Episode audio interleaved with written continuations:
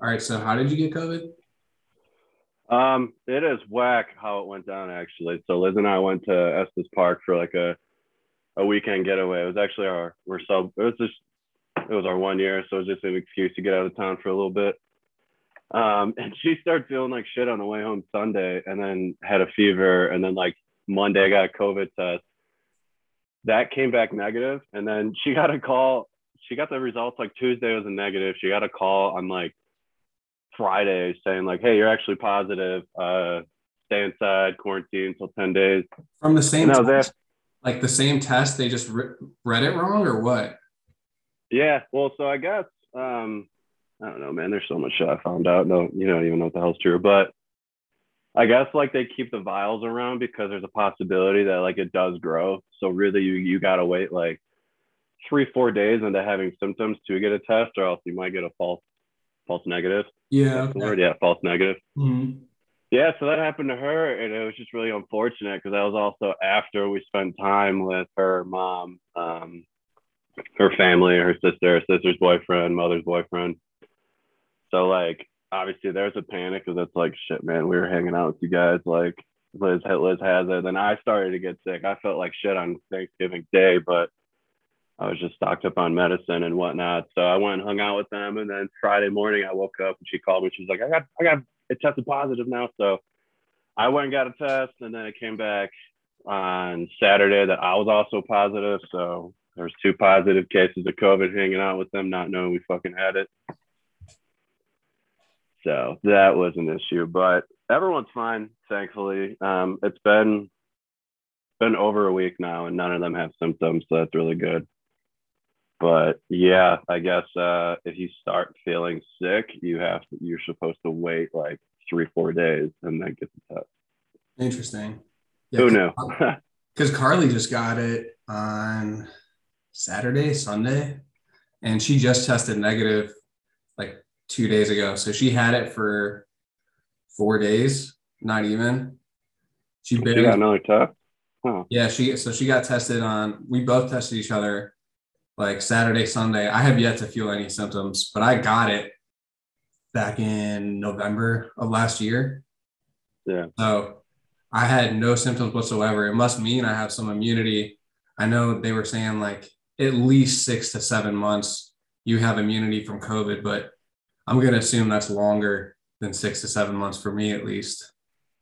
I would think so. That's a hell of a virus if you only have immunity for like a little bit. I don't know if that's I don't know. But yeah. I don't know. So like my original plan was to get a retest to go back to work. Because, you know, being a trainer and everything, I'm right. Training people and interacting with them. But they actually recommended within 90 days do not get a retest because there's still a very good chance they'll test positive for it. Which just like has me thinking, it's like, okay, I quarantined for 10 of those days. I can also still have it for another 80 days. Interesting. But I don't know. Why do they say 90 days, but it's like, I guess the CDC recommends only 10 days you stay away? So I guess you shouldn't get a test within 90 days. Like go back to like pop-up 10 or something like that. Because you can still have the virus, but it's like a dead virus. Like it's not impactful. Oh, okay. Which like I don't know, because apparently you can only transmit it contagious for 5 days, which is why they have you quarantined for 10 days just to be safe. And then you're allowed to go about your life. Which just gets me thinking, like, who's to say we're not contagious the entire time? Yeah, that's true. That's just me playing devil's advocate. I really don't know. I don't know anything. It's so funny. This whole I don't, man. I just said what? Go ahead. I was just gonna say I just ask questions and then just like having conversations like this because honestly, everyone has different answers to it. They hear different things, so it's like we're all just kind of swimming at our own risk, honestly. Yeah, I think that's like the common story with this whole thing is like you can do anything at your own risk, you know? Like that's how I think it should be, at least in Ohio, that's how we do it, you know? There's no mandates, there's no, you know, you can't go here, you can't go there because you don't have a vaccination. we definitely have like the concert thing, but there's an option test negative, which I think everyone should, like, if we're going to do huge gatherings of over 2,000 people, like, screw the vaccination status. Like, we should have some way of quick testing everybody, you know what I mean? Right beforehand. So, yeah. So they don't pass it on, because people who are vaccinated can still get the virus. I'm vaccinated, man. Yeah, exactly. And so was Carly. Carly was vaccinated too. So yeah, I don't know, man. I don't know either, but they do it like, so there is a requirement for a vaccine here, but also I think there is the option to get a negative test. But I know there are some venues that say like not even a test, like you have to have a vaccination, which I don't know. Red Rock, though, I believe they'll actually do rapid testing there. And then, so if you don't have your vaccine card or like you don't want to get the vaccine for whatever reason, they'll do a test there for you. And then if you test negative, they'll just let you in. That's pretty cool. So yeah, that's how I think it should be for anyone. I know it's going to be kind of a hassle, but I don't know. If we're honestly worried about the transmission of this virus, why would you not make it everyone has to test negative? You know, because it's been proven, like I just said, if you get the vaccination, you can get it or not. I don't know how it goes. That's what gets me, because I don't know. From what I understand, is the vaccine will help me out because I won't get as symptomatic, but it's not going to stop from giving it to you. So I don't know why it's mandated. I don't know. Obviously, there's a hell of a lot I don't know, but yeah. Like I said, we can have thoughts, we can have conversations, we can ask questions. But. Well, moving on from COVID, Todd, we just started the podcast, man. Why don't you kind of introduce yourself, say what you do, you know, what you're about, how we know each other. Yeah, Trevor. I'm Todd Green. I live out in Denver, Colorado. I'm a personal trainer at a gym called Core Progression. I've been doing that since about mid-April now. It's been going pretty great. I'm enjoying it a lot. Trevor and I met, I don't know, man. I think I knew you in middle. Did you go to Memorial? Did you go to show? Yeah, we went to Memorial, but I don't think we ever really like talked to each other. I knew who you were, but I never had any like conversations with you or anything. I think that was the case too. And then in high school, it's funny. I think our friendship started with just like a bunch of inside jokes. And then towards the end of we were at that party. I think I was like a sophomore and you were a junior. And we just sat down 2 hours. Yeah, we roasted somebody. I'm not gonna say who it is, but yeah, we roasted somebody for 2 hours. Oh my god, that was funny. You know, fellas, shit talking stuff. Yeah, but yeah, that's how it started. And then throughout high school, just playing together. We're always homies. We always had some funny inside jokes. And then it was college, really, where we started to really kick it, start to kind of really, really get to know each other and become the good friends we are today. Yeah, absolutely. It's kind of funny, though, thinking back at it, when we first started to be friends, it was like our friendship just like kind of lived on some inside jokes. And they were always hilarious and they'd always hit every single time. Every single time, dude. We're hilarious. So funny.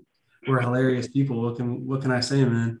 But yeah, the fitness training stuff, dude. So you've been doing that since April, and the shit you were doing before you weren't really liking. Why don't you talk a little bit about that? Because I think that's kind of a powerful testament. It's definitely good insight for me too, and a lot of other people I think at our age. Yeah, man. I mean, I guess we can just kind of look back to like graduating college, like much like plenty of new college graduates, I had no idea what I wanted to do. Not a clue. I had some ideas of where I might have wanted to like try to pursue. For all of college, I was always set on like PT school. And like I kind of shut out any other opportunity that like was kind of interesting because I was like, no.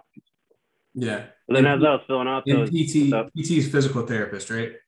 Yeah, physical therapist. So it was the whole like 3 years in grad school. My thing was I was always like I always just liked working with people and helping people, whether that was just like everything from a conversation to like I don't know, working out with them or like helping them out with whatever they're going through, or helping them out with like an assignment or like gym advice or anything like that. Like that's the stuff that always makes me feel really good.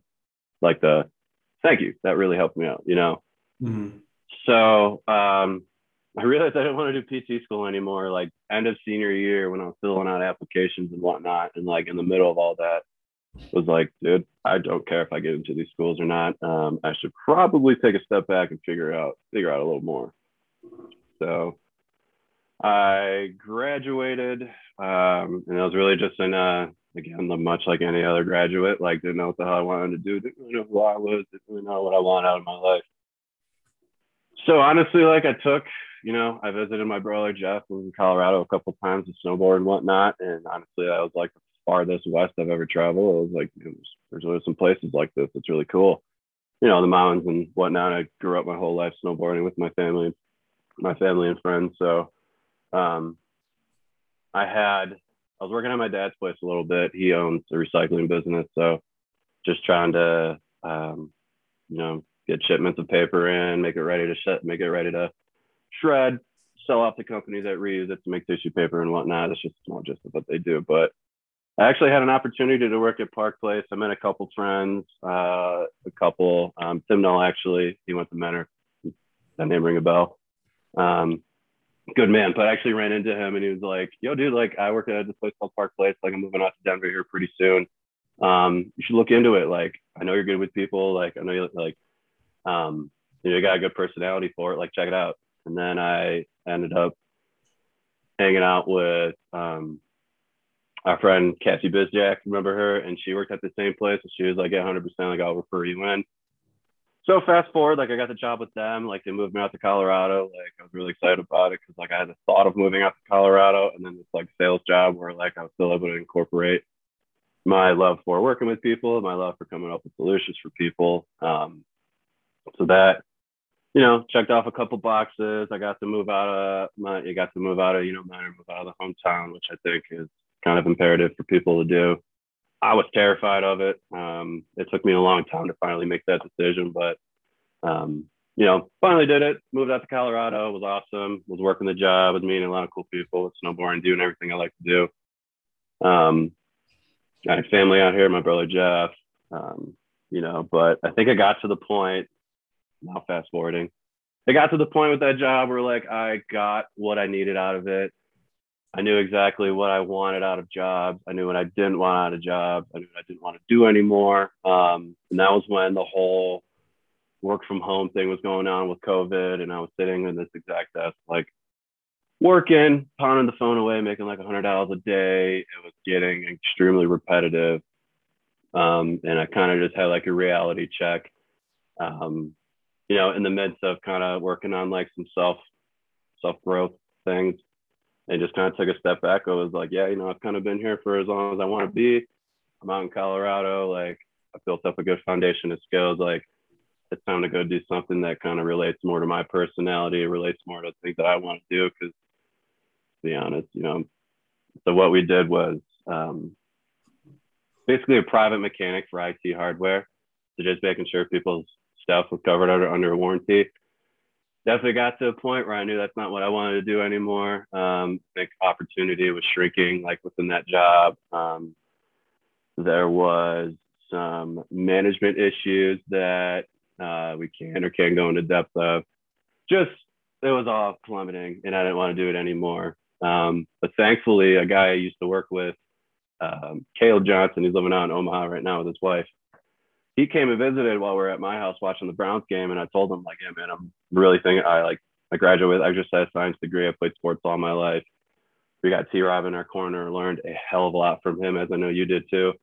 So I'm like, you know, I really want to start giving this training thing a thought, you know, it was something in the back of my mind, but I was always kind of just too afraid to attack it. Cause like in a way being a personal trainer is running your own business, and it is kind of, you know, it's intimidating. It's a jump. It's going from like a comfortable paycheck, those 9 to 5 hours for those benefits and the PTO. So like literally starting your own business, getting your own clients. I don't know what I was walking into, but Caleb's best friend, my current manager, Jerry, he was like, dude, he's opening up a gym, like literally right down the street. I'm going to have to introduce you to. And to me, that's just like, okay, this is all lining up. I want out. I want to get into training. Like, and now I got a lead. My good friend's best friend is opening up a gym of his own where I can go train at. Awesome. So fast forward a little more, met Jerry, had my certification in training, and it just played out well because there was like 2 or 3 trainers there that backed out before it even opened. So I got a call one night. I was actually setting up those foam guys in the back, and he called me at like 9 o'clock and was like, "Yo, dude, how you liking your job?" And I was like, honestly, just waiting to hear the word from you when I can come get started. And he's like, "Well, like that day's came. Like I had our intern back out. I had our full-time male trainer back out because he wanted to have a good ratio, like 2 female trainers, 2 guy trainers. Mm-hmm. He's like, that time came, like this guy backed out, like I need you, like we got an influx of clients coming in, like when can you start? I'm like, honestly, give me 2 weeks and I'll be there. So that all played out really well. And it was just an opportunity after another opportunity. Kind of had to take it and run with it. And one of those, like, I don't take this, I'm going to live in a lot of regret. Like, so far it's going well, but yeah, that last job I had, honestly, I was really enjoying it at first. I met a lot of great people. I learned a lot of great things. Like the management taught me a hell of a lot about life too, which was awesome, but just got to the point where it wasn't a good fit anymore. And everything just played out the way it was supposed to. And I'm here. That's awesome, man. I think it's a really cool story. A lot of people who just graduated college kind of feel like they're stuck. You know, I just went and talked to John Carroll these past couple of days on Monday, Tuesday, and it was really cool to kind of get in there and pick their brains about what they're thinking. And a lot of them really are just so unsure. They're just like, I'm doing this. This seems like a good job. I'm going to make enough money to support myself, pay my bills. And that's one piece of it. Like that is super important, but there's another piece that you need to find fulfillment in your work. And like you were saying, you kind of knew what that was, but it was like, okay, what direction do I go in? So like channeling that knowledge, that self-awareness of yourself, like I have to, you know, make people feel good. Like that's what I get my happiness from. I enjoy seeing people progress in things, you know, watching their improvement, watching their joy that you get out of the work that you put into them, all those things. Like it's cool that you kind of figured that out and went into training. Yeah, that's really cool. I got to go back and Carol to do that. That's really interesting just to kind of see where their heads are at. And I'm sure you kind of had an idea of where their heads were at. So that's really cool. Mm-hmm.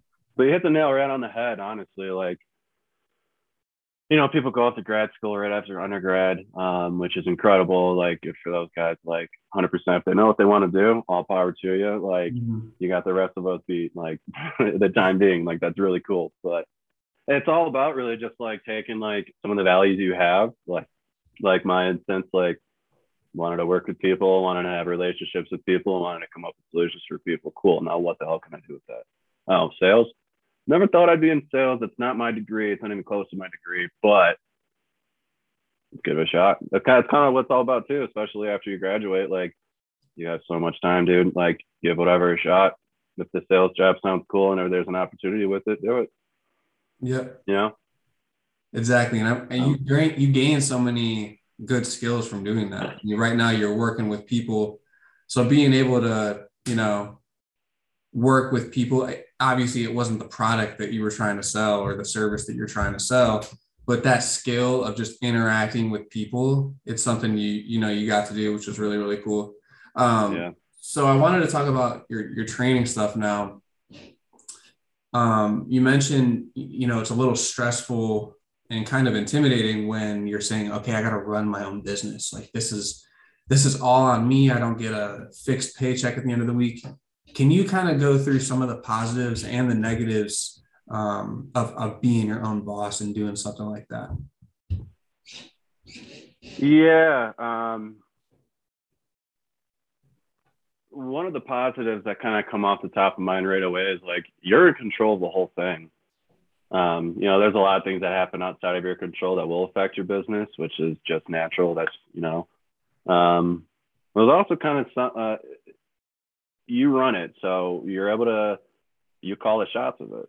And it was kind of like what I did with the sales job, because like at the end of the day, like it was my quota that I had to hit. It was my territory that I was assigned to. So it was like, these people are going to hear about this job and what we sell the way I want them to. So now like these clients I'm training, like they're there to train with me, and they're there to kind of get the fitness goals that they have set. And it's up to me and the way I want to organize it to get them there, you know?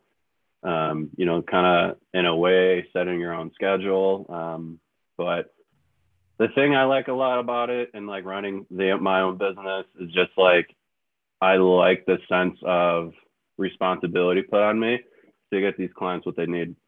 And I got clients that want to put weight on now. Like they want to put on mass, they want to up their bench, they want to learn the weight room. I mean, I got clients that really, they're, you know, they didn't grow up playing sports. So like you and I, like we kind of just learned it as we went on, but like they want to learn a good workout routine. Like they want to lose weight, like stuff like that. So it's like up to me, like, okay, like how am I going to make Trevor's workout plan different from, you know, Todd's workout plan?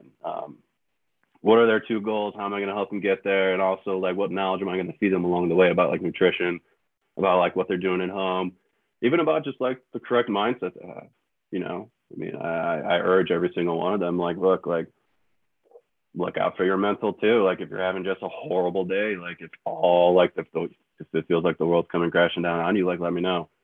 We'll reschedule. I urge you to come in. And if you do come in, like we'll take the load off a little bit. We won't do our heavy sets. We won't do our max out sets. Like I want you to feel mentally okay to have a physically okay workout.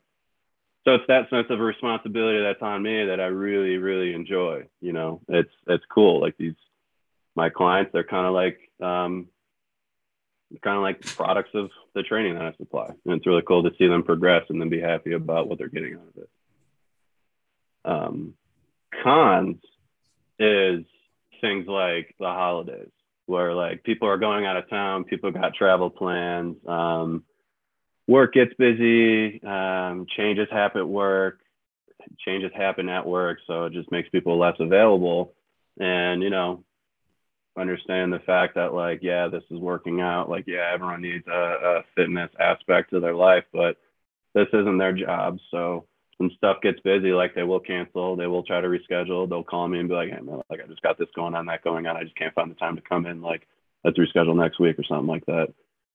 So that, you know, that kind of leaves me, you know, prepping for them to come in, you know, and I get life happens and that's just the way it is. Like, I'm happy they're making that decision because it's better for them. But that just means that I don't have the client, like I don't have the sessions. I don't, you know, let's be real, I don't have the paycheck. So stuff like that, especially around the holidays when it's not a consistent set paycheck, you know, sometimes it just gets a little stressful. I know they're going to be made up on the back end, but, that's probably just one of the cons, honestly. And then, honestly, that's one of the biggest cons that I can think of is just like holidays. And honestly, it's just the nature of running your own business. Like sometimes things are going to slow up and it's just, all right, how am I going to get through this? You know? Mm-hmm. No, it's definitely a risk, but I also think, you know, anything worth taking a risk for is something special. And, you know, I'm super happy that you found that. Like, I love talking to you about this fitness stuff because, you know, we're both into it.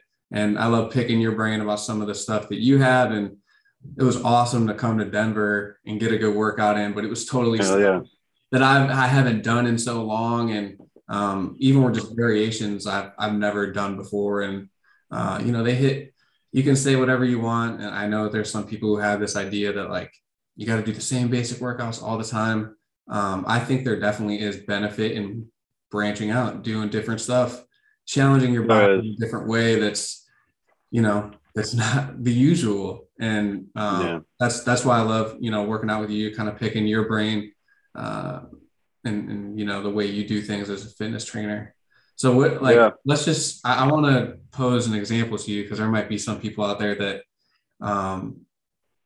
you know, don't have an idea of what to do for a fitness routine and what good nutrition is and all that kind of stuff. So say I'm somebody who comes in who's 25 pounds overweight and saying, listen, I've just been, out of a routine. I used to do it. How do I get myself back in your routine? Like, what would you do in that scenario?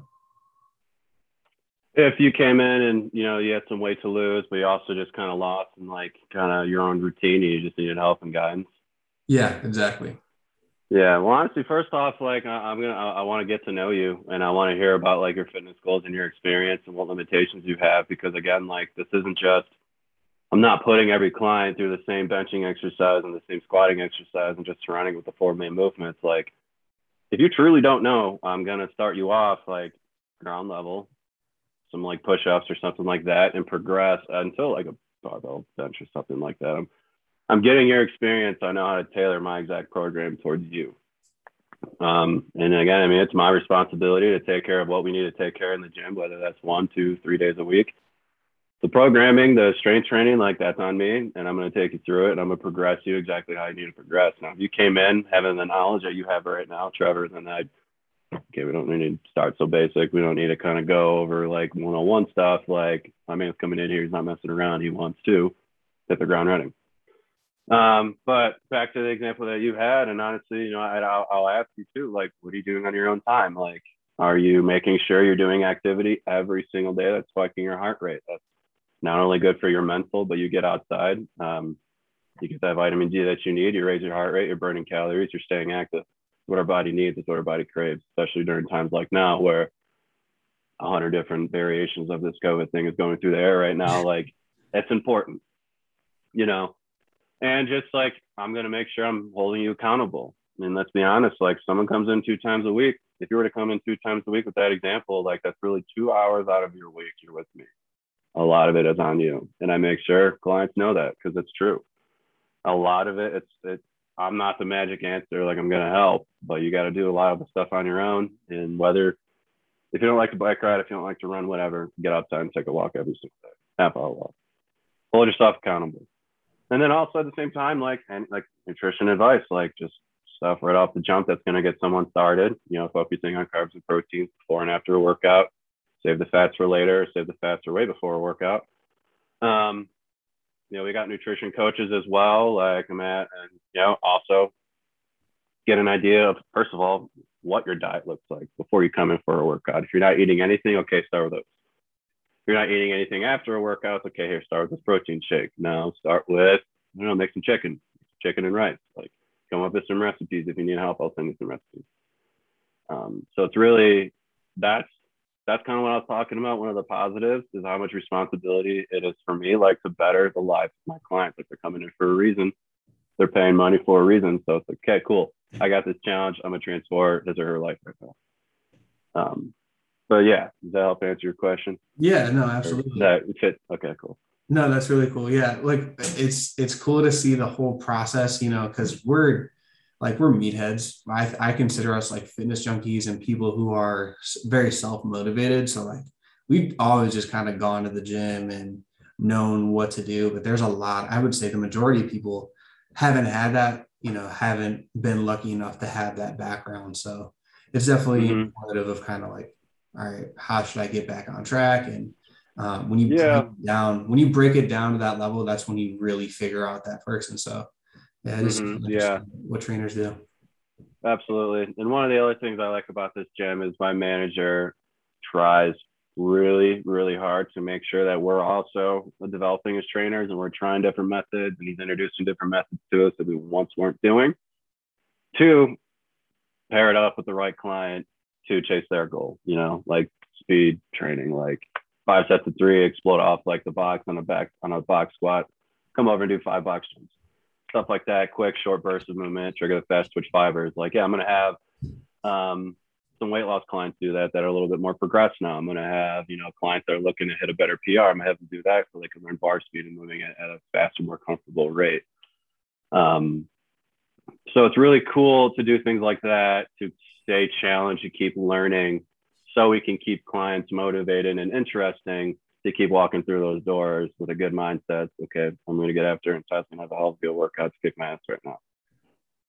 That's kind of what I was saying. Like, I'm not starting everyone off on the same workouts, the same bench exercise, the same squat variation, because it gets boring. you got to keep it interesting. You got to try different things for the right clients. Which again, it is really interesting that they like, and that's new. I've never done anything like that. Very interesting. Let's give it a shot. But then also what's really important too is checking in with them. Hey, how'd you like that? How'd you like the speed phase we did? How'd you like the circuit phase we did? How'd you like that exercise? They'll be honest with you. They'll tell you, I actually really didn't like that. Okay, cool. Move away from it. Hey, I really like that. I want to do more of that. Cool. Let's keep doing that then. Let's keep the client happy. You know?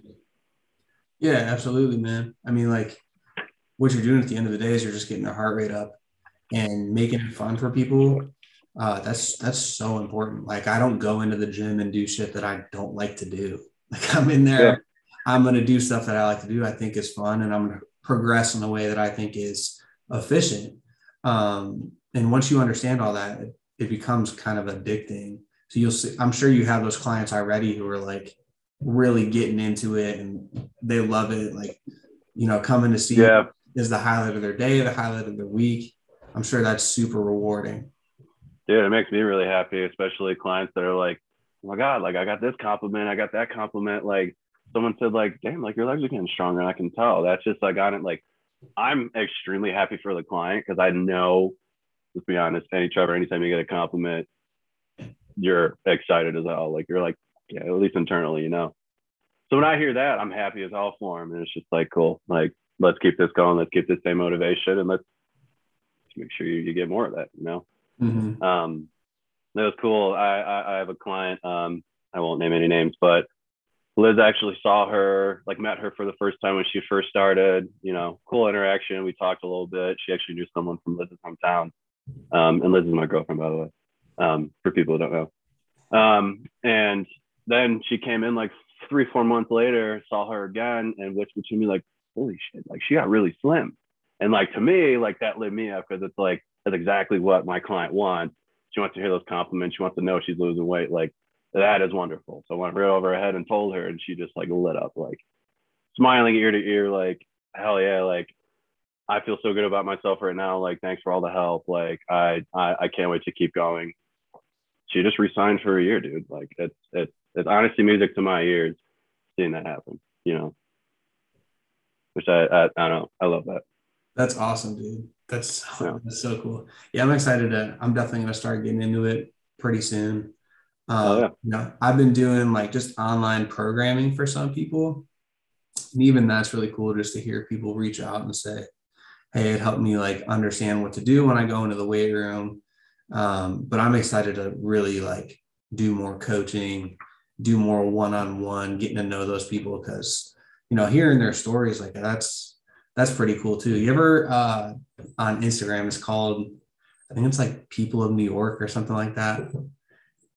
So I could be saying the name, the wrong handle on the Instagram name there. Is it just like seeing people, like random people in New York, just like acting? No, sometimes not, acting the fool. Just yeah, no, not those ones where it's like a guy in a rat costume on the subway. Oh, okay. Those are crazy. That's like Creatures of New York. I think that's an actual one. Okay. This one guy. So I think he's a journalist.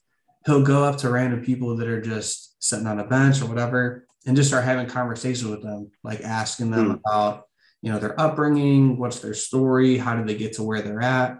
And it's really yeah. It's super like powerful to hear some of the stuff that people go through. And, you know, when you're walking around seeing other people out in the street, you're not really thinking a lot of, you know, wow, I wonder what that person just had to deal with yesterday or whatever. But just to hear these stories, it is super powerful. And I'm sure that's rewarding as hell when you're doing that for a job, like getting to know people and then also making a huge impact on their life with physical fitness. Yeah. It makes a huge difference. Yeah. Like mentally, physically, emotionally, exercise is, you know, it's not everything, but it's a piece to the puzzle, you know? Yeah, and that you hit the nail on the head. Therapy is the puzzle. I mean, you got to keep yourself active. It not only does wonders for your physical health, like stay healthy, you don't get sick, like you feel good about yourself, you look good. Like the mental aspect, man. Like whatever you're going through, like there's always some sort of like workout, like routine or something you can do that's just gonna help like relieve that tension, relieve that stress that's going on upstairs. That's why I always vouch for people. Which is also, it's really funny whenever people are going through like a breakup or something or whatever the hell the issue is at work. Oh shit, you are going through a lot. Hey, let's go out back. Let's do the sledgehammer, hit the tire. And just to see them going, ah, oh, damn, I needed that. Thank you. I love it. That is cool as shit. That is super cool. Yeah. Yeah. So Todd, outside of work, man, like you have a great time. I feel like you're one of those people, like you're one of my friends who really enjoys life. That is like the best way I can describe you, Todd. Like you just do a lot of stuff. And I always thought that was cool. Like, I mean, we've always gone to a bunch of concerts together, seeing live music, you know, seeing new music that I haven't listened to. Like you got me into Tropodelic. We saw Badfish together. We saw Tash Sultana together. Like we saw all these things that you introduced me to. So outside of work, like your hobbies and stuff, I know you play the drums and you just had a concert, right? Like not that long ago. Yeah, it was a small little gig at this bar. My bandmate Jamie and client Jamie comes and trains with me now.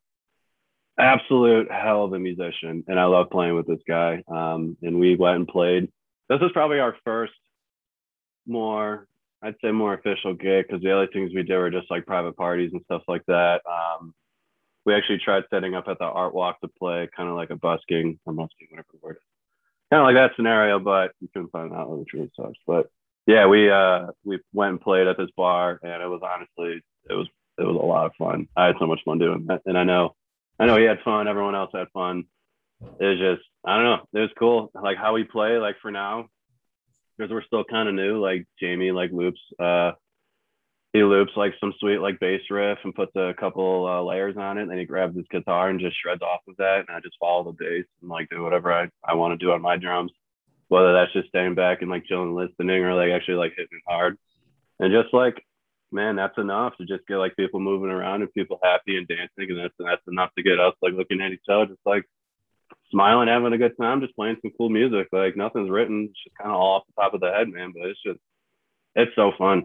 Like the hobby, like hobbies are incredibly important. Like whatever the hell is going to feed that kind of excitement, that kind of like thrill, like in your life. Like people, I would always urge people to like find, and if you have found it, keep up with it, you know? Yeah. You know what I was thinking about the other day? Like a emotion that I try to chase all the time. You ever seen that video of Diddy where he's like, he throws the phone. He's like, "Ooh, I'm a savage. I'm a savage." You ever see that? T Diddy? No. It's so funny. He's in this like Von Dutch t-shirt. He's like, "Ooh," he like closed a deal or something, right? But he's so I love that. He's so excited, and just like, it just makes him feel so alive. Like I feel like that's how you feel when you're jamming out or doing that stuff. I mean, obviously you've been playing forever, but in the small window of time that me and Mitch used to jam out every once in a while, when you catch that groove and you're just like losing track of time and you're just in the music, it's so cool. It is so cool. Like just being able to have that moment where you're so invested in it. You're so like tunnel vision on it.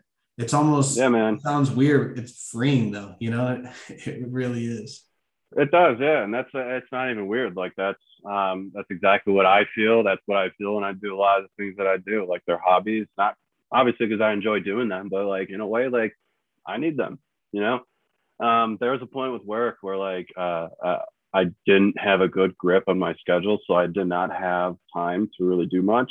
And I can tell I was getting burnt out. I was not, you know, I know, and I caught it, and there were sessions I wasn't giving 100% into, and it really sucks. So like, you know, I made the adjustments necessary so I can get that back in my life, and holy shit, what a difference it makes. Like being able to go out and longboard around the town and bike ride around the town and go hike and go camp, and snowboarding season's coming up, and being able to play the music. It's something that I need, and I think everyone needs, but it is that feeling of just losing grasp of like everything going on in your world and just focusing on what's going down like in front of you.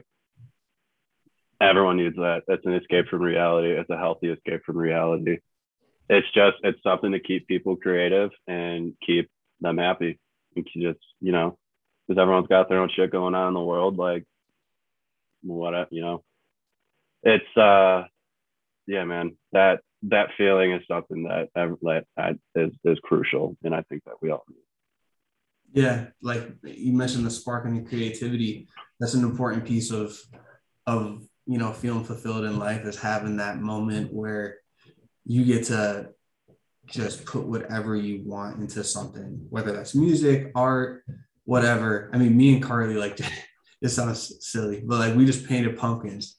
And even in that, like, that little amount of time, I'm like, damn, you know, this is really fun. Like, you get to do whatever you want to do with this paint. I don't know. That's something I wish I got more into when I was younger. I mean, I'm getting into it now, but I've started to realize the importance of it on your mental and just how you're feeling, you know? Yeah, absolutely, man. And I know you felt good about that. And it was just like, yeah, I want to do more of this. And I hear you when you say you wish you got into that earlier, because it's something that you enjoy doing. So it's like, what if I started a long time ago? Like, where would I be right now with it? You know, and that's, you know, everyone has that. But yeah, as long as you're doing it right now, like, that's awesome. And I'm excited for it. I'm excited for you to keep that going. Like, that, there's never really the wrong time to start something. It's never really too late. Like, you either do it or you might face the fact that you might regret not doing it. Yeah. No. And that you have to get over that fear of failure, because that's real, man. Like, not wanting to fail, not wanting to look like an ass. But once you get over that, you're like, shit, what could I do? You know, like, I remember you talking about that. Yeah. Having the mindset of just like, I can do anything I want to in this life. And I don't know if you listen to that Joe Rogan with Kanye West. I think we talked a little bit about it. But there was one part when Kanye was like, I'm going to treat life like GTA and I can just create whatever I want. Yeah. I'm like, this dude is crazy. What did he just say?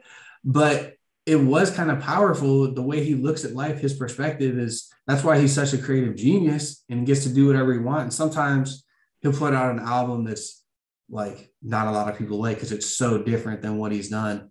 But for him to kind of go back to that, okay, like, I'm just going to create something new. I'm going to put my heart and soul into this and just make something that I think is really cool, without thinking about, like, am I going to fail? Like, are people not going to like this? Like, being able to do that, I think is really awesome. And having that perspective of like, yeah, GTA, who cares what's going to happen? Because it is. Yeah. Like, we're all going to the same place. We're all going to die. You might as well just create something really cool. Yeah, but what happens in GTA when you fail or get arrested? You just restart out of freaking hospital, and then you're free to go. You know? Yeah, man. So like, that was a hilarious like comparison to life, but like, it's true. You know, yeah. It's true, and that's a really hard concept to grasp. I think I don't even really do well with it. It's something that if someone can just flip a switch and master it, it would benefit their life so much, because like, you know, you hear it all the time, like, it's corny, it might sound, but like, you progress in life, you move about your life by failing and learning from it. You can't be afraid to fail, because then you're not really going to try it, you know? Which is very true. It's all different levels, and you can apply it to everything that you do. Like, for example, like my training, and like when you write a program for someone, like, try to do something, try a specific phase, and if they really don't like it and they hate it, like, in a way, that's kind of a failure, but like, hey, you're learning now what this client really needs and what this client wants more out of you and wants less out of you. You know, so that, yeah, I like that. That's definitely a really good piece to master. Kind of back to the creativity thing, I wanted to share it with you just because I don't know, I love that this man told me this, like, because I think it's so true. Jamie, my bandmate, he literally told Liz, my girlfriend, and I, like, it's important to have this balance of three things. Like, you, one, got to pay the bills, something to stay creative, something to stay active. And that's kind of just everything that we just talked about, honestly, just in one short sentence. Like, you got to pay the bills, you got to live, you got to stay creative, you got to keep the mind going, you got to try different stuff in whatever creative way that you can think, and you got to stay active. It's going to help you physically and it's going to help you mentally. That's I think that's, if you can balance out those three things, like, whatever your version of happiness is, I think that's how you're going to hit it. Yeah, like, defining that is, I think it'll help at least. Yeah. Defining what that happiness is definitely a process. I'm, you know, like that process itself is kind of hard to unpack because you have to look inward. And I heard something great the other day. I forget where I heard it, but it was saying like this ability to look at yourself. I should drop my pen. This ability to look at yourself and be aware of what you're doing. So even if it's something that you see in other people and you're like, wow, I hate that trait, right? It's having the ability to look at yourself and realizing that trait and kind of working towards that. And I'm using a negative, you know, example, but it's positive too. Like you have to realize like, okay, what do I like in other people? You know, is that in myself? Like, you know, I see you're doing the music stuff, the art stuff. And Mitch actually is the one that like sparked that idea of doing art. He, you know, he got into it pretty late in life and he started creating some cool stuff, like being able to do that. His stuff was so cool. Yeah. Like that stuff is really, really cool. So like taking inspiration from other people, that's huge. I don't know. I just kind of went off on a tangent, but yeah, man, creativity. That's what we're here for, man. Yeah. Yeah. I think what you're saying is awesome, incredible. And I think that honestly applies. You can like expand on that and like seeing different traits in people, seeing what you like in people, maybe what you not like out of people, and kind of taking that into your own hands and like your own life. And like, okay, like you liked how Mitch was artistic. Like, I kind of like that idea. I'm gonna try it. Oh, I really like this. I'm gonna keep doing it. I have a kind of recently like got hip to the idea of just like even expanding that to like conversations with people, because obviously right now like everyone's got their own opinions on what the hell's going on in the world and the whole political world, and like I have my beliefs, I know you have your own beliefs. Having conversations with people regardless of what you know they believe or what you're going to find out that they believe or whatever, I think is something that we all need to do, or it's important to do, because you learn stuff, you hear someone else's perspective about something you feel strongly about, and whether or not you agree with it right there, you're going to go home and sit on it and think about it, you know? But I think that too many people don't do that.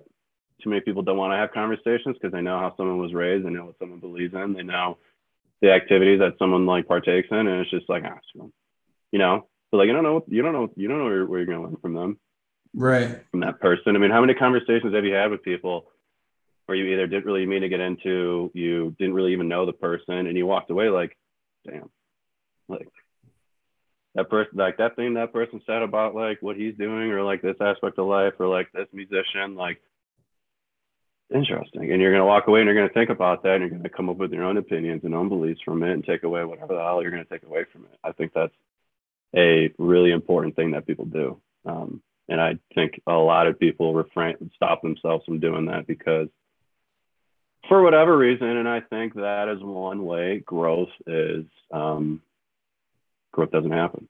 You know, there's a lot of wisdom in other people, like figuring out, like I was saying earlier, like you don't know people's stories and what they've been through.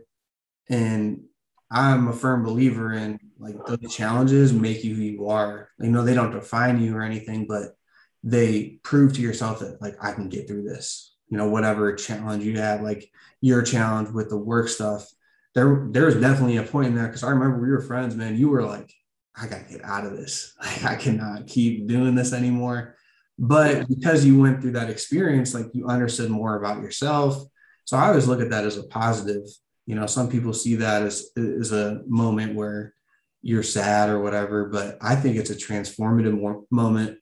And I like to use the analogy of like a star doesn't really like, I guess, what's the word I'm trying to use? Form unless it collapses on itself. You know what I mean? Like it has to come from something being destroyed. So yeah, that is true. You have seen a pretty rough time in my life. That's funny. But back to what you said, that again, that always reminds me of Anthony Kiedis and Californication saying destruction breeds a what the hell was it? I gotta look that up. How can I figure this? Yeah, look that up. By the way, the Red Hot Chili Peppers are coming to Chicago. Me and Carly were looking into tickets. We might just have to go. I think Thundercat's going to be on the opener. I know, dude. Liz and I have tickets in Denver in July. Oh, so you are going. You are going to see me. Yeah, dude. So, okay. So it's, I don't know. This is like my favorite lyric ever, and I couldn't think of it off the top of my head. I still got the jitters here. Destruction leads to a very rough road, but it also breeds creation. Now, I like that because I've known that lyric for a long time, but then I read Anthony Kiedis' book, Scar Tissue, and how this man went down the roughest of paths with heroin. And like, there was a point in the book where like he goes into the airport, he's flying back home to Michigan in another effort to get clean. And his mom literally walks past him because she doesn't even recognize him because he's just skin and bones. And he says, "Hi, Mom." And she busts it out into tears. Very rough road. But look at the man now. He's got one of the most popular bands. Like, you like stuff like that, you can learn a lot from. So it's like that lyric kind of ties into what you said, like you kind of got to fail, you kind of gotta plummet, you kind of gotta go through a rough patch, like to learn, to grow, and to come up with something beautiful. So I love that lyric, and I love talking about that kind of stuff. But yeah, back to the Chili Peppers though. Liz and I got tickets like as soon as they came. They went on sale at like 10 a.m. We were walking around in Vail, and as soon as like 10 a.m. hit, we went under the shelter because it was raining and bought them. So we were like right on it. We're gonna see it there. It's at like the Broncos Stadium. We got floor seats for it. We're excited. I can't wait to see them. That's gonna be awesome. Yeah, we were thinking about this. We'll see that they're crazy expensive right now, but rightfully so. Like I forget who it's gonna be. Thundercat and who else? There's another opener.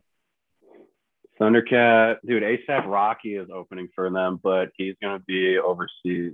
That is like Rocky's opening for Red Hot Chili Peppers. That would be like my dream concert. Wow. But who else is opening up for them? A$AP Rocky is, Thundercat, someone else I can't remember, but yeah. It's Thundercat in the US, it's A$AP Rocky overseas, and then Anderson .Paak. Whoa. Is also opening for him. Yeah. I'm almost 1,000% positive I saw that. God, that'd be a hell of a concert. Have you listened to his Silk Sonic album yet? Is that the one that he Anderson just .Paak and Bruno Mars? Yeah, I haven't. I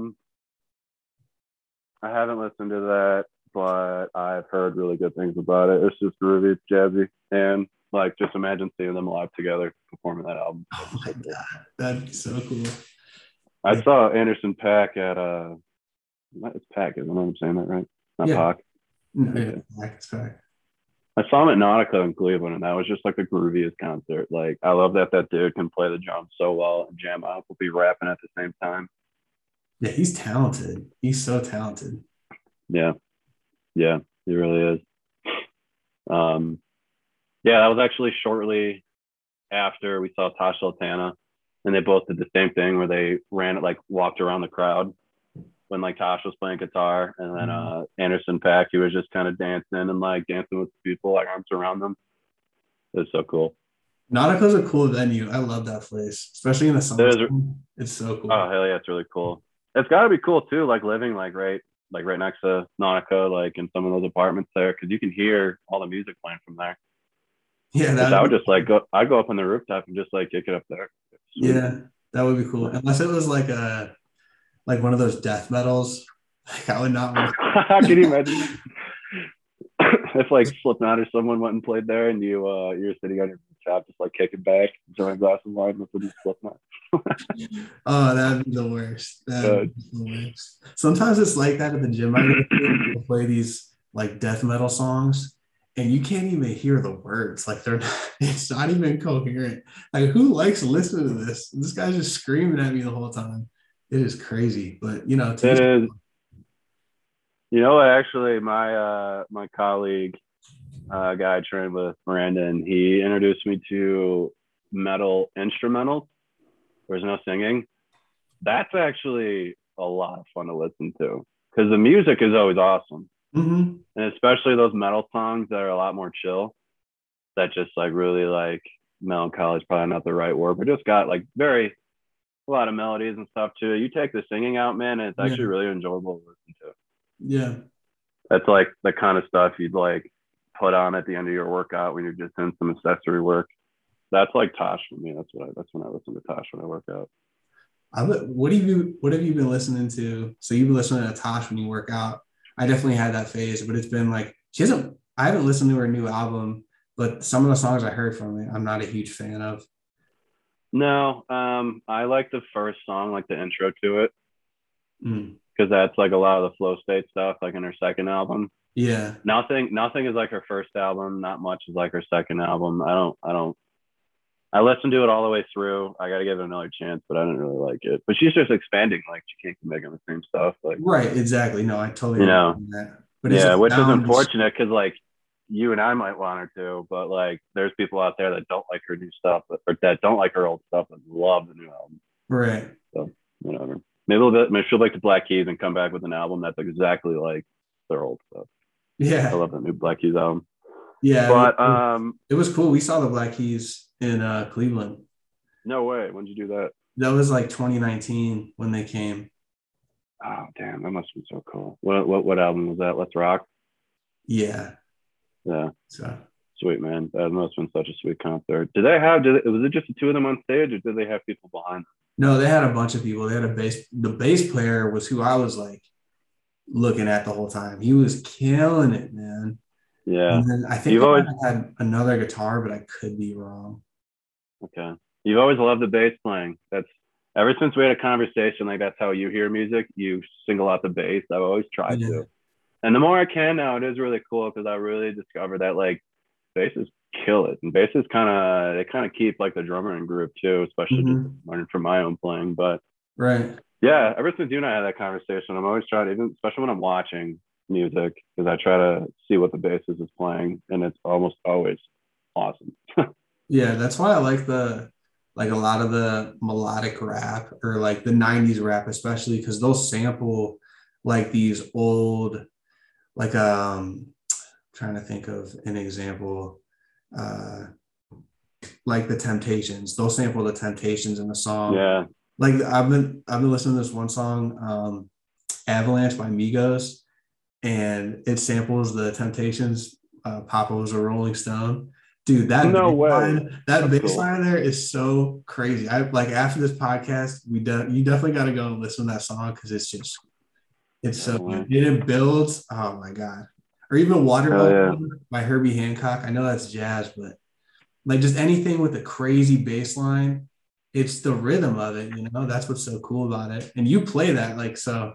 You're always playing off, not always, but I'd say for the most part, you're playing off the bass and kind of keeping that rhythm with what you're doing.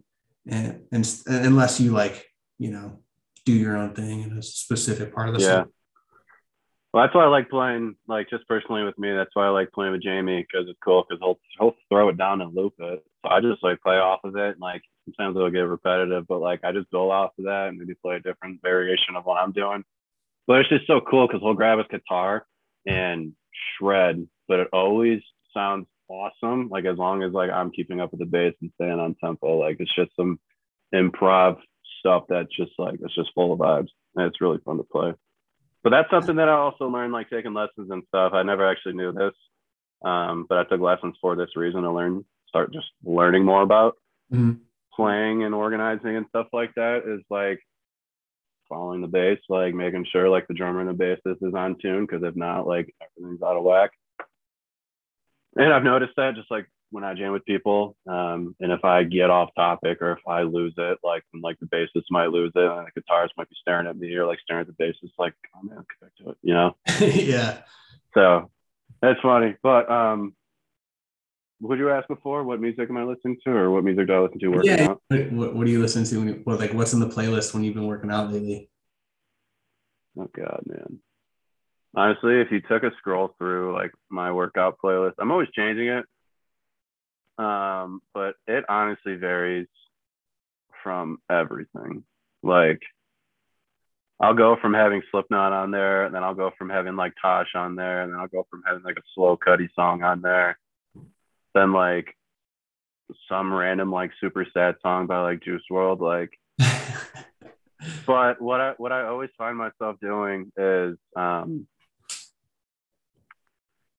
just like a whole variety of genres on there. So if I'm like trying to lift heavy, I'll keep skipping through songs until I find a heavy one. If I'm like doing some accessory work, like lats or like a bicep curl or whatever, that's when some other slow stuff is going to come on.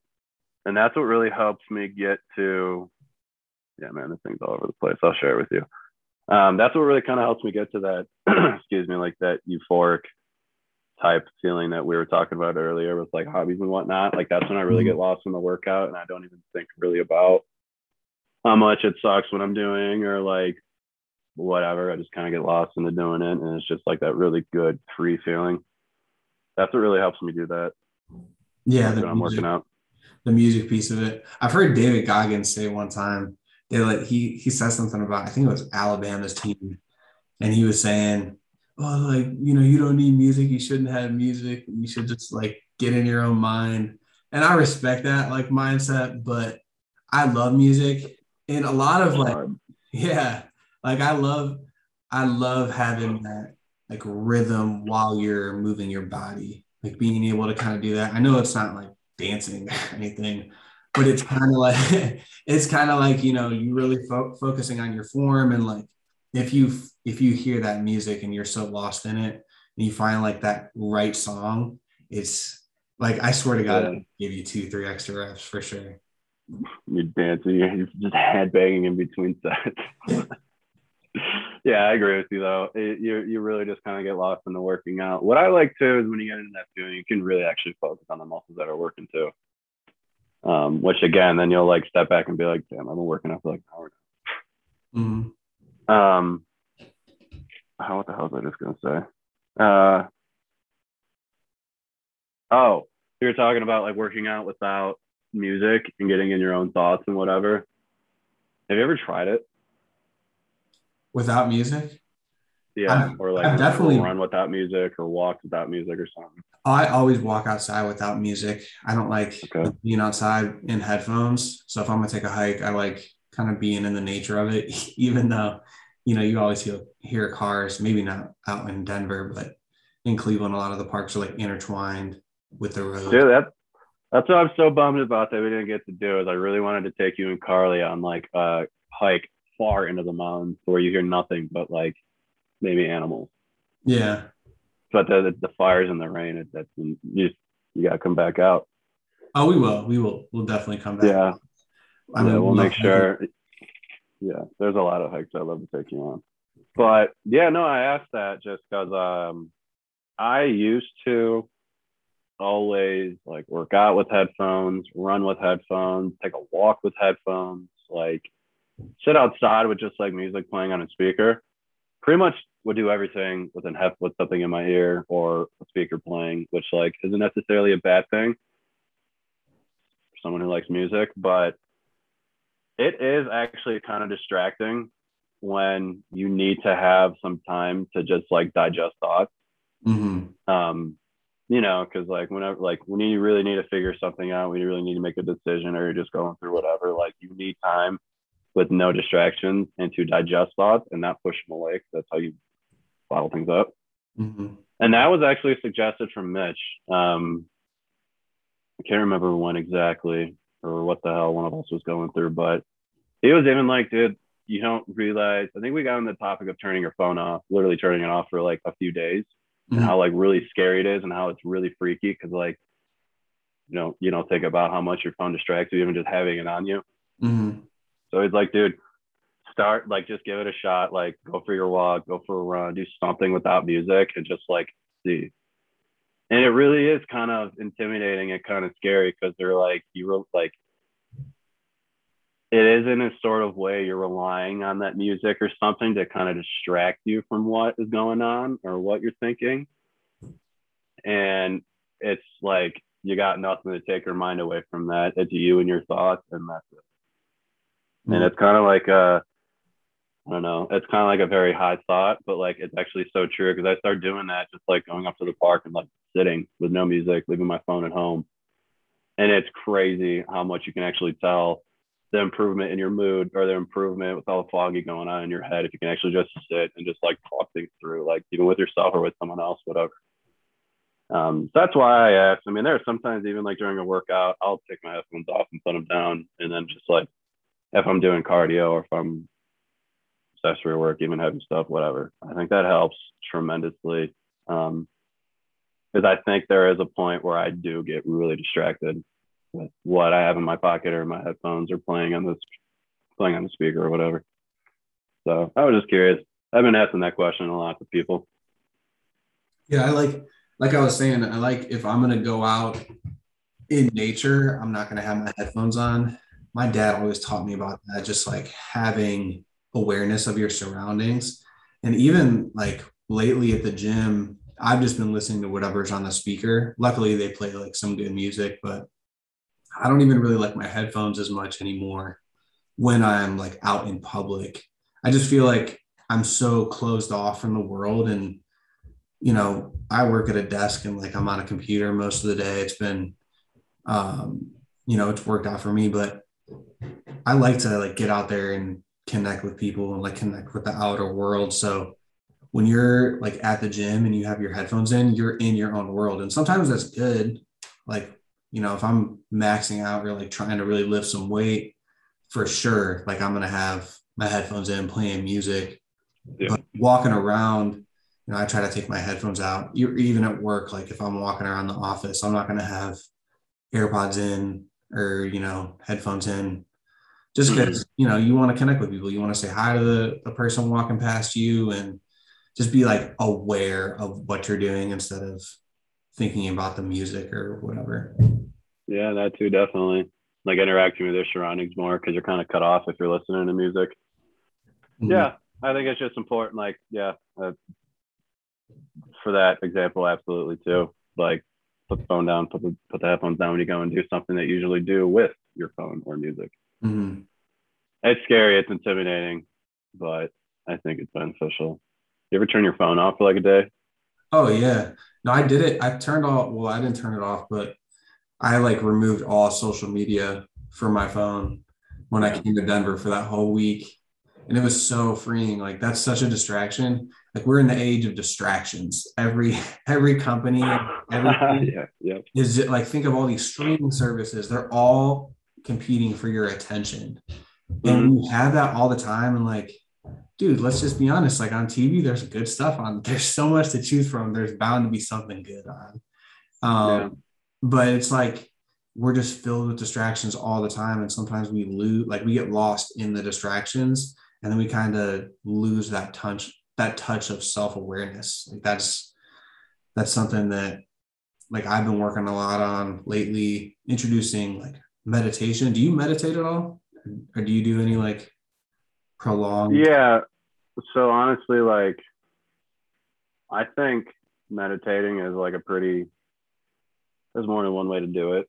Oh, like, for sure. To me, it's not just like sitting down and crossing your legs and you know. But exactly. To me, it's like I said, like leaving my phone at home and going to sit at the park and on a bench and just like think, or a longboard ride. Like there's sometimes I'll ride to just get lost, kind of snap back into it. I'm like, okay, it's time to go home, you know. But like the whole time I'm thinking about stuff. I'm like having like a one-on-one conversation. So that's my kind of form of meditation. I'll play a record and just sit and stretch and whatnot. Mm-hmm. Yeah, that's kind of what I was explaining earlier. That's like my form of like how I've been meditating. Oh yeah. I'm glad you brought that up because there are a bunch of different ways to meditate. I think really meditate is just being in touch with your own thoughts and like being able to process them. Because a lot of times, like I feel like we're almost on autopilot through most of the things that we're doing throughout the day, whether that's at work or whether that's like cleaning up around the house. You know, I feel not aware of what I'm doing. I'm just doing it because I know I have to do it. And I think there's times like that's just human nature that happens, but there are points in the day that you need to take time to just like sit back, be with your own thoughts, process it. I know something for me, like I struggled sleeping when I don't have those times. because it'll be the only time where in the day where I can sit down. There's no distractions. You know, I'm not looking at my phone. I'm just sitting there by myself. And I'm just processing everything at once. And then the next thing you know, it's like 2 hours later and I'm still just like nonstop thinking because my brain doesn't stop moving. So yeah, that's it. I mean, it affects you when you don't have like that time to do that. So making time in the day, even if it's 10, 15 minutes, like it's important for your sleep, for your overall health and mental health, all that. I agree, man. I think you're right. We are all on autopilot with everything that we do because it's go, go, go, go. That's how we're just trained to be. You can call it a good thing. You can call it a bad thing, whatever. But regardless, yeah, you need time to process exactly what's going on because there is the burnout factor. I mentioned that earlier, and that's exactly why it happened because I didn't have any time to do those things that I normally need in my life and routine, you know? So I think that's an incredibly important factor in whatever way you feel the need to do it. Mm-hmm. You know, I don't know. I had a friend reach out and ask me about like CBD to like help relax because just like stress from work and whatnot. And I'm like, honestly, I asked him like, have you like, what the hell? Do you meditate? Like, what is your form of meditation? Like anything like that. And he goes, honestly, like I've never really tried to like think about or focus on. I'm like, okay, try this. Go to the park, leave your phone at home.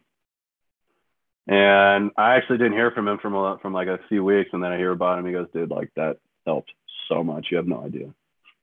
It's because I guarantee like I didn't ask him about it. Like I planned to, but it was just like, hey, that was a time that this dude can go sit and not look at his phone, not even think about his phone being on him and just think about everything going on. And how you're going to approach things, how you're going to respond to things, how you want to react to it. Like you just need time to do that, you know? Yeah. Yeah. Controlling your response, man. Like that's a huge piece of it. And if you're on autopilot all the time, it's sometimes you're just acting off of instinct and being able to have those moments. And when you start doing that, when you like take that time out of your day to sit down and be with your thoughts, it's almost like you can kind of control it in certain situations. Like if something happens, you're like, okay, let me go into this mode of, all right, I got to think of what I'm actually doing and, you know, process what's happening to me because, you know, it's how you respond to everything. There's all external things coming at you. The only thing you control is your response. And like, that's what you need to focus the most amount of your efforts on. And it's hard though. Like it's a conceited effort you have to make to kind of, you know, ease the troubles you have in your mind. You know, it's done wonders for me in terms of health. I think that's a responsible way and like a pretty pleasant way to kind of go about it. I just know from experience, like being in like a service industry or even working like the last job I had, like, there are times clients or customers or potential customers will lash out and your response you want is like, you know what, you motherfucker, like, yeah. But you can't, you got to take a step back and like think on it, digest it, why they reacted that way. Did you do something wrong? Like almost all the time, like you're going to talk yourself off a ledge. You're going to figure out the solution and you're going to move on.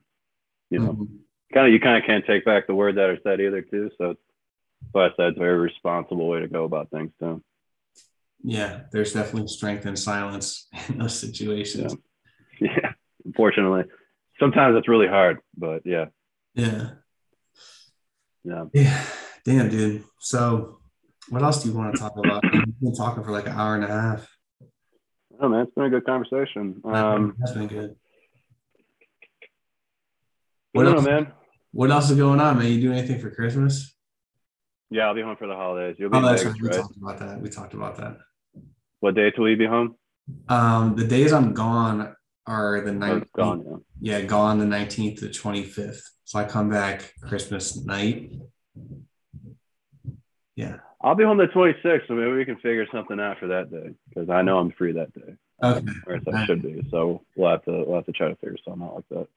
Yeah, even if it's a quick, because you haven't seen my new apartment yet, so that'd be cool. I've seen the apartment. Me and Kent were kicking it there. Oh, that's right. You did come by. Okay. Yeah. You made us those bomb ass tacos, and then we had you made that peanut butter. I don't know. That shit was good. Oh, the powder peanut butter. You got me hip to fucking peanut butter and rice cake. Rice cakes. I'm like that. No, it's so bad. What'd you say? I'm addicted to the rice cakes now. Yeah, man. Every time for breakfast. It's like I looked at the back and there's literally like nothing in them. They're just so good with peanut butter. And honestly, like they kind of filled me up. So it's like, okay, let's work. That's what I literally had before we did this. I'm like at work, I keep a jar of peanut butter, like rice cakes, and then just like some other things there, just in case I forget a snack or I eat all of it. Like, yeah, we've got that. That's smart. Yeah, I love rice cakes. They're so good. Like the caramel ones, the ones that we've had like a rice cake shortage around here. The Marks over here didn't have it. The Giant Eagle didn't have it. We were on the scavenger hunt for rice cakes, like some crack addicts. Little do you know, you've been buying them off the shelf. It's crazy, man. They're so good. But the powder peanut butter, the stuff that I made you when you were here, that's a game changer, dude. Like it's literally a quarter of what regular peanut butter is for the same serving, like the same serving size. I think it's 2 tablespoons. It's like, yeah, it's crazy because that used to be one of the reasons I would gain weight is I would smash peanut butter. Like I could eat peanut butter by the spoonful and I got thick. I'm not saying peanut butter was only like, yeah. They're thickums. That's funny. Are you trying to, what's like your next like plan working out? Like you trying to bulk up, you're trying to lose weight. Like what are you maintaining? What are you doing? Yeah, I've been, me and Carly have both actually been bulking the past, like really since August, September. Yeah, I'm around like 230 right now. Sure. So I was probably closer to like 210, 215 in the summertime. But I'm about to I'm kind of just maintaining until the time I have to cut, which is probably going to be around like mid to late January, and just try to lose like 4 or 5 pounds every month.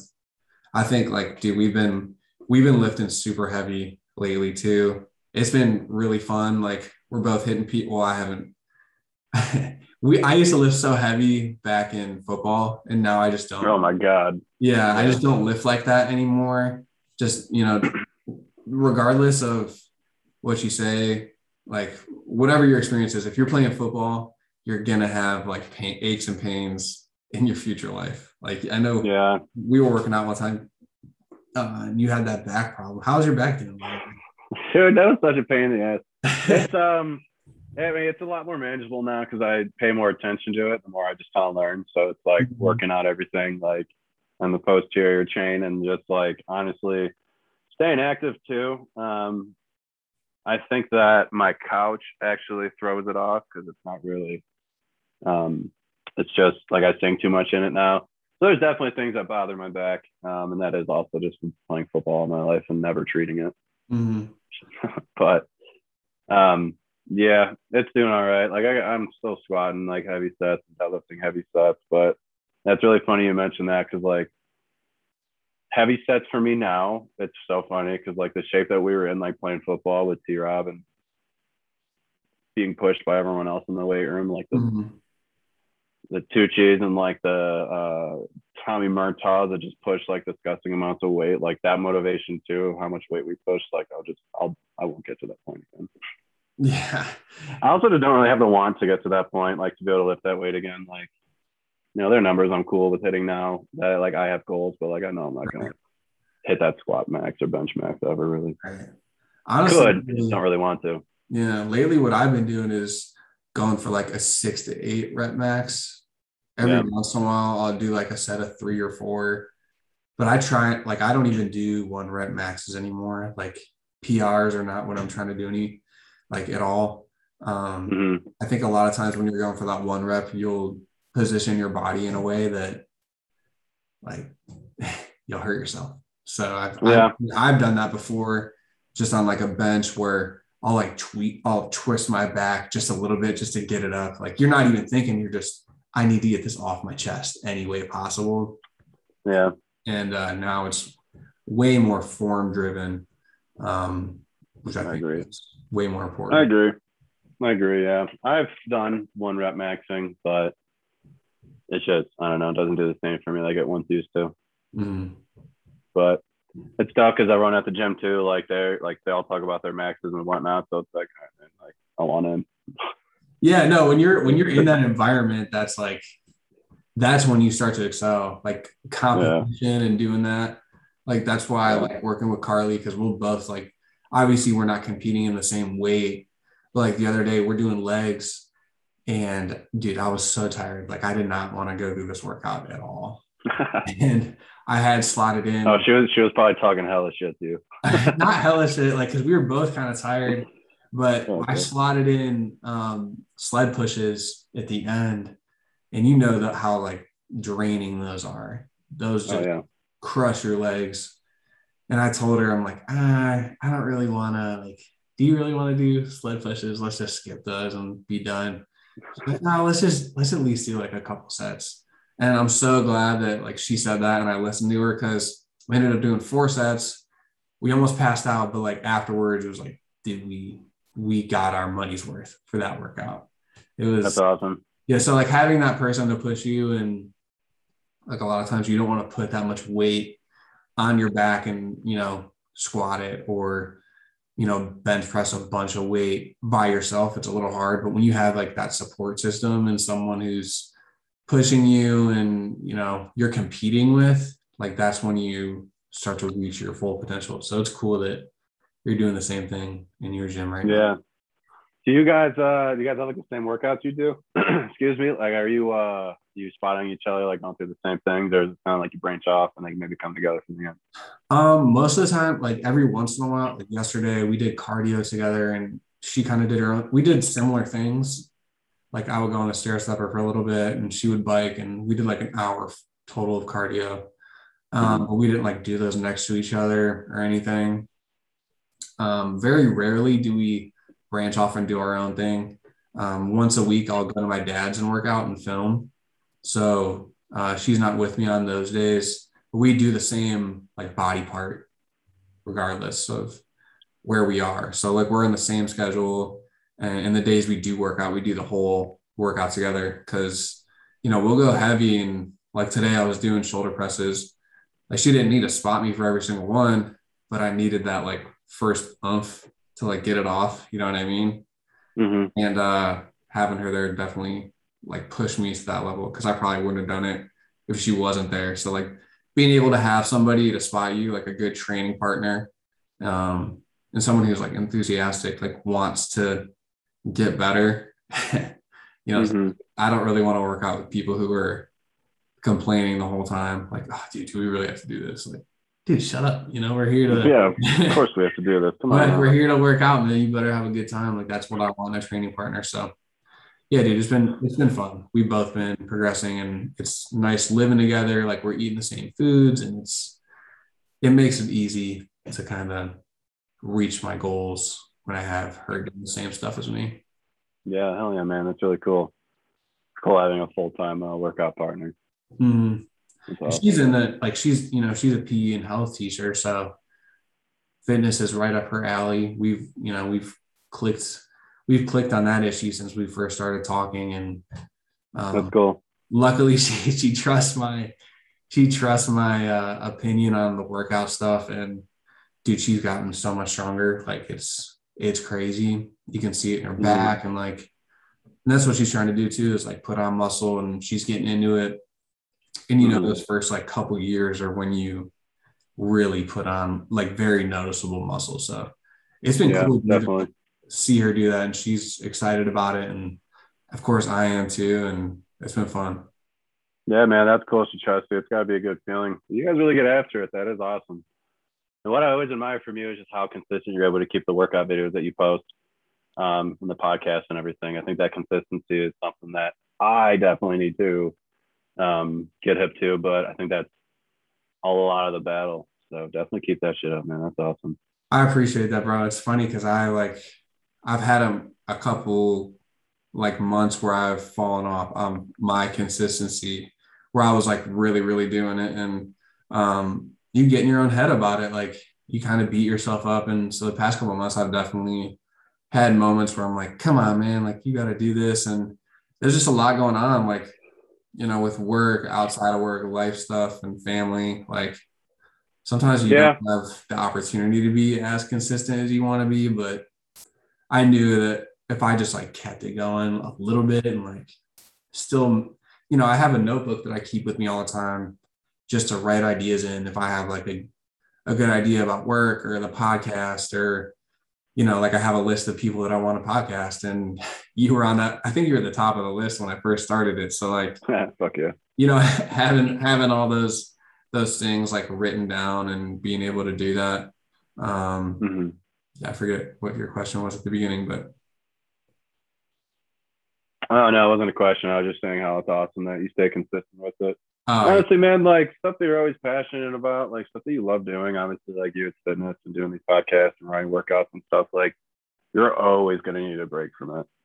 Mm-hmm. That's just going to happen. You know, there'll be times where you're not really motivated, which like, yeah, like try to push through. Some days you are going to have to push through, you know, but a break, a month, a little break, hiatus, like that's not the end of the world, man. Everyone has that. I think like the biggest, because you mentioned those moments where the motivation isn't there for whatever you're doing. And sometimes you do have to push through those to like get to where you want to go to for sure. Yeah. But when it gets to a point where it's affecting your work, like me staying consistent with this and being like miserable is going to make this, whatever I'm creating, really shitty. Then I'm going to take a break and take a step back because I just do not have the wherewithal to like really put my full self into whatever I'm creating. Mm-hmm. Well, that recognition is important if you're not mentally into it. And it's like, you're not being motivated is consistent. That's when you're definitely going to have to take matters in your own hands and be like, okay, let me actually just physically put this aside and go figure out what's going on upstairs. But that's like what I was talking about with like clients. I make sure all of them know, and I do my best to like repeat it to them. Like, hey, if you had a horrible day at work, if you just got done being sick, like if you're just really not feeling it, just let me know ahead of time so I can make it more enjoyable for you. Mm-hmm. Still come in. Absolutely. I don't want you to reschedule like, you know, all bad days. Like, let's come work through it though. Let's figure it out. You know, let's, you know, we'll do what we need to do to get your mental back where it needs to be so we can kind of get back on the course. And that's exactly kind of what plays into here. Like, if you're consistently not motivated, like switch it up a little bit, figure it out, you know, mm-hmm. And then even if you get incorporate some more meditation or anything like that, try something else, try a different routine, something like that. Yeah. I think that's important, but you know, we all have those days. Everyone has them. It's like inevitable. Oh, for sure. Like, I think the hardest part is acknowledging that. But you have to acknowledge it and then do something to address it. You know, if you don't address it right away, it's just going to keep festering up. Like, it's not just going to go away. Like, it might go away for a couple of days, but it's going to come back even harder. So like being able to take those times where, you know, for us, like I'm sure if I have a rough day, like for me, at least, if I have a rough day going into the weight room and like smashing some weights, getting a good pump, doing those things are extreme like stress relievers for me. So like, that's what I like to use for days like that. And, you know, being able to have those moments to listen to music, just chill out. You know, luckily I have someone to talk to. Like, I always talk to Carly about anything I'm going through. Having those outlets are super important in those times, those trying times for sure. Yeah, no, absolutely, man. I'm with you there. Definitely. Absolutely, bro. Hey, I love your little Christmas tree, by the way. We just got that yesterday. Is it real? Yeah. Nice. So there was a farm, not even a farm. You're able to get permits to go to different like national forests, whatever type of forest.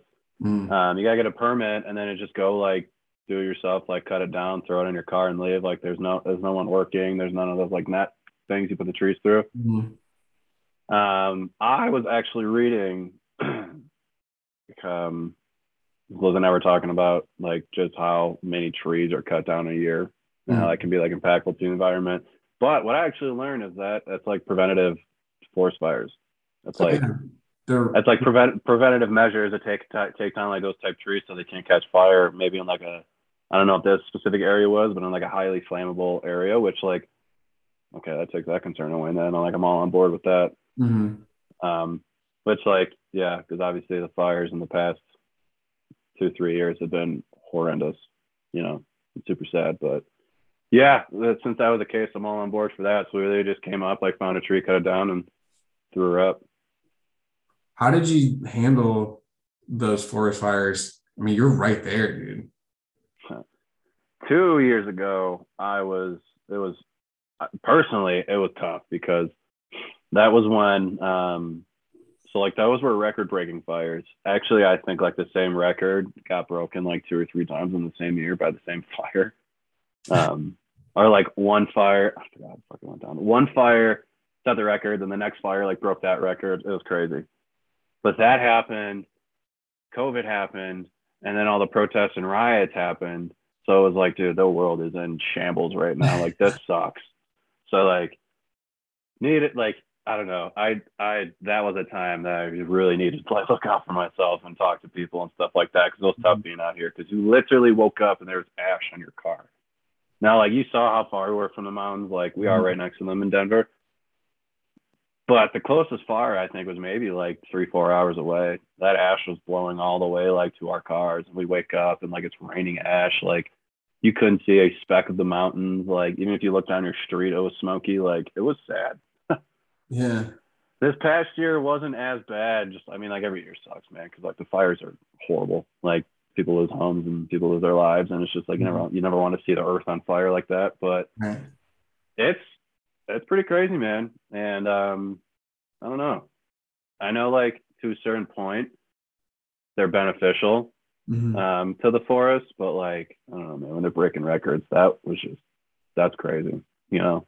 And I didn't know it was even, honestly, like, I told you until I visited Colorado, like, that's the farthest west I've really been. And I guess I'm just not really, I wasn't really hip to, like, what went on in the world. But when I moved here, I had no idea, like, fires like that volume were happening. Yeah. So it was kind of just like, dude, this is crazy. Like, there is hundreds of thousands of acres on fire right now. It was pretty crazy, but I mean, we did what we can. Like, we're still able to hike when we can. Still able to kind of go outside when like it was advised to do so, because there are times they said like, hey, do what you can to stay inside. Mm-hmm. You know, but. It was, it was surely a challenging time, man. Yeah, I mean, even when I was there in, was that August? Yeah, like first week of August, we couldn't even see the mountains from the city. Like, I remember like, wow, it is so foggy and smoky. Like, you can't really see. Actually, I remember that, yeah, because we went to Lookout Mountain in Golden. Yeah, that was tough, but I think it's all over now. We, when Liz and I were going to Estes a couple weekends ago, a power line got knocked over and caused a fire. It's insane. I think it only blew up like 200 acres, but it just happens way too easily now. It's kind of freaky. At least it didn't happen due to a gender reveal. That was just, I can't believe that happened. Blows my mind. I'm pretty sure it was like a bomb that they used. And they blew it up in a dry ass backyard where, like, I remember seeing the video and there was dead grass everywhere. And they were in like dry ass part of California. Like, what are you doing? What are you doing, man? That is just. I don't know. At some point, natural selection is going to catch up with those people. Like, yeah, that was stupid. That's so. I don't like. Some of the fire, like some of those large fires that happened 2 years ago, when like I mentioned, like the COVID and everything was happening. One was like from a car accident, I think. One might have been from like a cigarette butt, and then one was from like lightning. So like a car accident, like, hey man, those happen every day, or like just driving through like the woods or whatever, and it sparked that. I think the one I don't know if I'm wrong here, but Australia I think was totally caused by people, like 3 dudes. Oh really? That was my understanding. I don't know if they even have the official word on that, but I forgot that that happened in Australia. That was a big thing. Can you imagine being responsible for a whole continent catching on fire?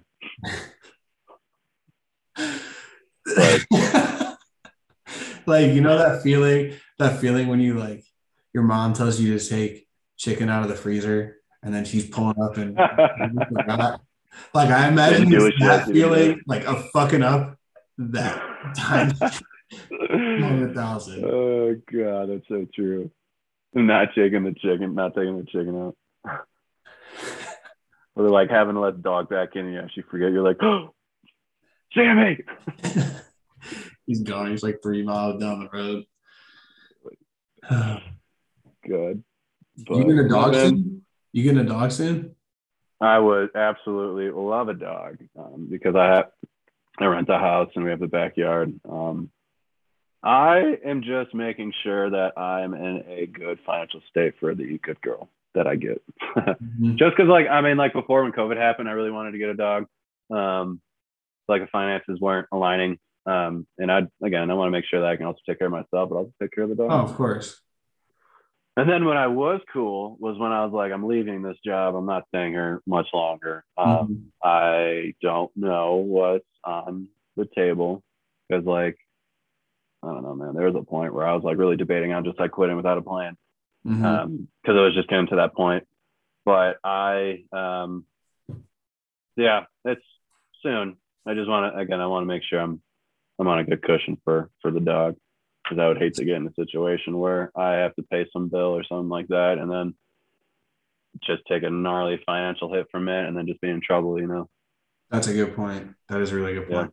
Dude, I'm a sucker for puppies. Like, if I see a puppy, I know. I've been telling myself the same thing. Like, well, we can't have pets in our current apartment, but we're gonna move. We're gonna move in March, and I feel like the first place I'm going to go is the rescue center. Like, I want to get a dog so bad, dude. Seriously. And that's actually, like, that was part of the problem for me too, because I really wanted a Bernese Mountain Dog, but those guys are like $3,000, which is insane. That's so expensive. And they don't have a long lifespan. So I was like, man, I'm not going to get that many active years out of it. I hike a lot. I camp. Like, maybe I shouldn't get that dog. And then do I just go rescue a dog? Do I look for a different breed? I don't know.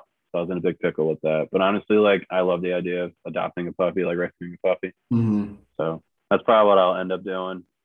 Definitely really want one. I know how much. I mean, we've raised dogs my whole life, so it's honestly, yeah. Hopefully, sometime next year, I would absolutely love that.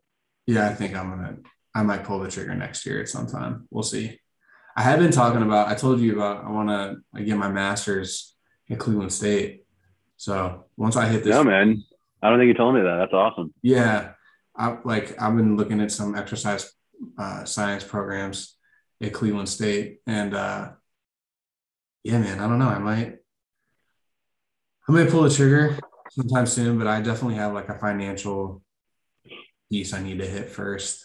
And, you know, like, things change throughout that time. But I've been looking at it. It might be a good route to go and start getting more into the training for, you know, my full-time thing. Dude, that'd be sweet. Even just starting off, like, with your certification, just taking clients on, like, the side, like, that's awesome. I mean, I was going to say earlier, like, the fact that you're getting those compliments just from online programming, like, that's actually kind of tough to do online programming, because you're not with the person. You have an idea because you ask questions of what their background is, but, like, the fact that people were like, hey, this flowed really easily, like, it was all understandable. It was like, fuck yeah, Trevor. Yeah, it's cool. And it's funny because I've been making a lot of adjustments to, like, the programming lately, made it a lot more, like, mobile friendly, because a lot of people just take their phones and look at it there. And I've been, like, looking at, you know, using my phone to kind of adjust it and make sure it fits and make sure it looks good. And yeah, dude, it's been a lot of work, and I just made the website recently, which was dope. Oh, you made a what? Oh, that's right, dude. I gotta take a look at that. I saw you do that. Yeah, check that out. Let me know what you think. I'm definitely open to any feedback and criticism. But yeah, dude, that was, like, a couple months in the making too. So it's a slow progression, but it's been fun, dude. Like, I definitely, and you were honestly a big inspiration for me to just, like, do it. You know, like, why not? Why wait? Just go for, you know, something that I'm really interested in. I, you know, I have a I enjoy my job right now, and we'll take it as long as it makes sense. Yeah. Yeah, dude. I appreciate that, man. That's good to hear. And that's honestly what it came down to was I didn't like what I was doing anymore. It wasn't aligning to what I wanted, like my future to look like. I still don't know what I want it to look like, but I know it wasn't that. Mm-hmm. So it was like, let's give this opportunity a shot. Let's jump ship. Let's go right at it. Cause I know it's what I want. And like, will it be a financial risk? Yeah, absolutely. Will it be a risk for other factors? Yeah, absolutely. But like, I know you know this, but once you understand the fact that like everything is going to come to risk, change is going to come. And honestly, if you're afraid of it, that's a really good thing. You'll have no problem doing it. And like, you know the grind, you know what struggle is, like, you know how to work hard, you know how to get yourself out of a situation. You also got a lot of love around you too. A lot of people in that position and stuff like that. So, honestly, man, like, I think he'll excel, no problem at it. Yeah, man, you got a pretty good setup. I was going to say too, talk to Dale about the Cleveland State master's program. Yeah, I know you did that. That's what he did. Yeah. Yeah, I think it was like a year he did it. Dale's killing it, man. He's training a lot of. I trained with him before the season that I ended up like re-injuring my Achilles. But I trained with him in the summer, and I was like, man, this is a good workout. Like I wish I could have trained with him more, but mostly it's speed strength. But yeah, dude, he's killing it right now. I'll definitely hit him up about it. I know, dude. Dale's the man. I definitely want to catch up with him when I get home. I want to go through one of those workouts because honestly, I miss so much the training we did, like playing football, like the speed and agility stuff. I love doing that type of stuff. Like, yeah, we got that turf at the gym, and I've been doing a little bit of it, but I want to go through like that type of workout. But I feel like I don't know, man. It's client base is fucking sweet. You got like Mac Wilson and some of the other brownies on there. That's awesome, man. Yeah, I'm happy for him, dude. He's killing it. I love seeing people in our friend group do well. That is so, like, seeing you get into training and Pruitt and then Dale and then just everyone else. Like, it is pretty cool. And Mason, too. I forgot he's slash trainer. Yeah. Yeah, he's got a pretty sweet hookup in New York. Yeah. Well, cool, Todd. You want to end with anything or you got anything else to say to the people listening? Not really, man. Fuck, a lot of cool stuff, dude. Just, I guess, like what we ended on. Like, I think everyone hears it. I think everyone understands it. But like, any change, whether that's moving out of your hometown or like doing a new job or trying a different career path, like it's a huge risk. And if you're afraid of it, that's what my brother-in-law told me when I was making a decision to move out here. Like, if you're afraid, like, good, because that means like you're gonna be exposed to stuff that you're not really ready for and not really accustomed to, and you're going to learn from that. You're going to learn what you want, what you don't want out of it. You're going to grow from it. So exactly, bro. Just chase what you want to chase, and don't really worry about the risk. Like, just do what you need to do. I love it, Todd. Ended with some wise words there, bro. I appreciate it, man. Take care. Oh yeah, brother. Hey, it was a pleasure. Thanks for having me on here. Absolutely, bro. Thanks for coming on. Great conversation. Sure, dog. I'll talk to you soon. See ya.